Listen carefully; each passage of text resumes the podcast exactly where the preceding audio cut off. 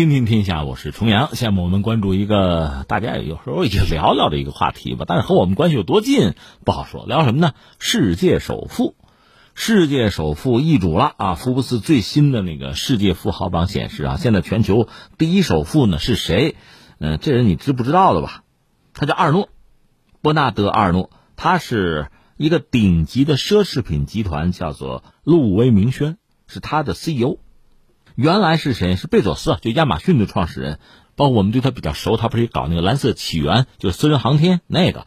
他们俩的名次发生了变化，所以呢，贝索斯是屈居第二，差的也不是很多啊。呃，第三是比尔盖茨。其实我这么说啊，目前这个全球富豪榜嘛，我们替比尔盖茨说句话，他应该是当之无愧的第一。他本人呢，是微软的联合创始人哈。他主要是捐了三百五十八亿美元给慈善机构，他还在不断捐。如果他不捐这三百多亿美元呢，他是世界首富，是当之无愧的，因为他捐了嘛。所以现在他的这个资产呢就没有第一、第二多。第一、第二是这样的，差不太多啊。在当地时间十七号，亚马逊的股价跌了百分之零点七，那贝佐斯的净资产呢就少了七点六亿美元。少了这七点六亿美元之后，他的资产还有。幺幺五六亿美元，也不少是吧？但是就因为差这一点儿呢，就便宜了。刚才我们说那阿尔诺，法国奢侈品巨头路易威登的股价是涨了百分之零点七，这样他的母公司那个 CEO 阿尔诺他的净资产呢增加了十九亿美元，所以呢，他资产就身价达到幺幺六五亿美元，成了全球首富。这我说清楚了吧？阿尔诺，贝佐斯。还有刚才我们说的那位比尔盖茨，这三个人啊，世界首富前三位。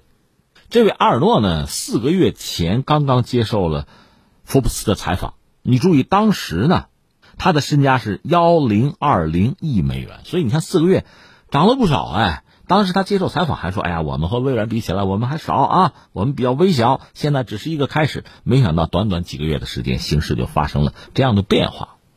这位阿尔诺年纪也不轻了，呃，七十一了。他就是一九四九年生在法国吧，号称叫什么世界奢侈品教父啊，路威明轩集团他算是创始人呗，他控股这个集团的全称叫做路易威登明月轩尼诗集团，他旗下得有五十多个奢侈品吧，就相关的品牌，那我们大家都比较熟，什么迪奥啊、纪梵希啊、芬迪啊，还有什么豪雅什么的，可能有些朋友对这个比较感兴趣啊。值得一提的是，他们这个集团股价就是去年以来吧，涨超了百分之五十吧。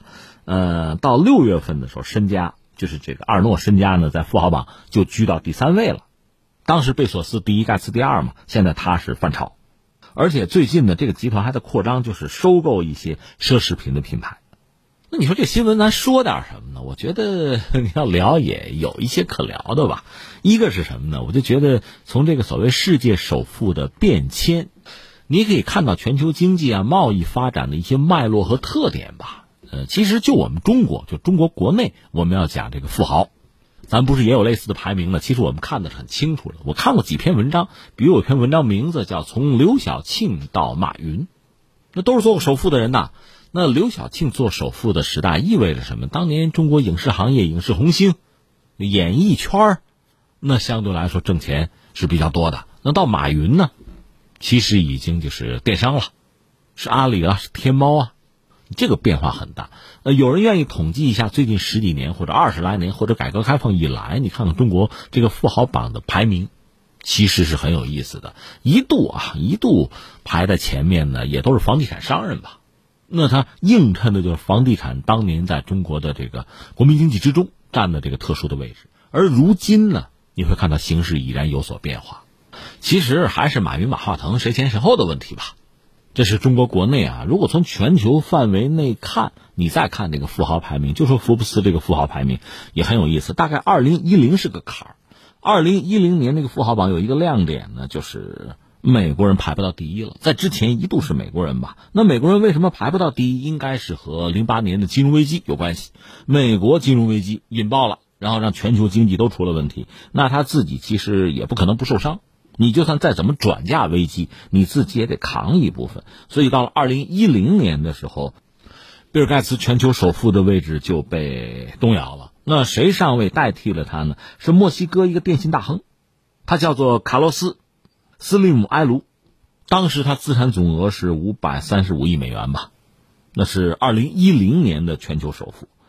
你说不算什么吧？现在这不都一千多亿了吗？对啊，你看财富增长确实是很快哈。我只是说，在二零一零年的时候，美国人让出了全球富豪榜的首位，就比尔盖茨让出了首位那个位置。而一个新兴经济体墨西哥的一个金融巨头居然上位了，当然他也没做多久啊，我们就不挨着您说了。截止到目前，我们再看呢，现在本来在榜上的还是美国人，就是贝佐斯，再加上比尔盖茨嘛，而现在呢，这个法国人，就阿尔诺，奢侈品教父。又成为全球的首富，你说这个能看出什么来呢？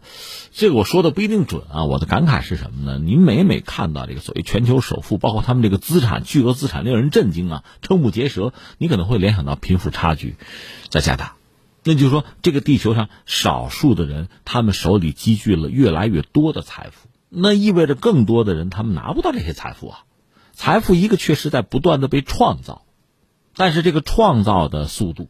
它总是有限的，而且它也不可能很均匀的分摊到每个人去，所以只要这个这个世界吧，按目前这个状态，按这个秩序往前走，财富会越来越集中在少数人手里。这个状况确实值得我们警惕，因为它到了一定程度之后，必然会带来动荡啊。前两天我们也一直在聊，我们的人均的 GDP 啊，一万美元了，这个你说多不多？因为这基本上和毛里求斯和俄罗斯什么的大概是一个水平，但是我们也知道，因为有十四亿人啊，这是一个庞大的盘子，总盘子大，那这里面涉及到的交易啊、相互的就服务啊、巨大的市场啊，让每个人会享受到更多的好处。所以，我们虽然说也是人均一万美元，和刚才我们说的那些国家的人均一万那是不一样的。而且，二零二零年我们是要消灭这种绝对的贫困的。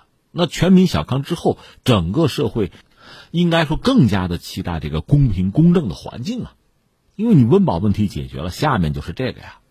坦率讲，温饱问题没解决，这个问题有的人可能就顾不上。那现在全民小康的话，这个问题就变得很关键。所以像这个呃贫富悬殊过大，这确实不管对于世界还是对于一个社会来讲，都是一个问题啊。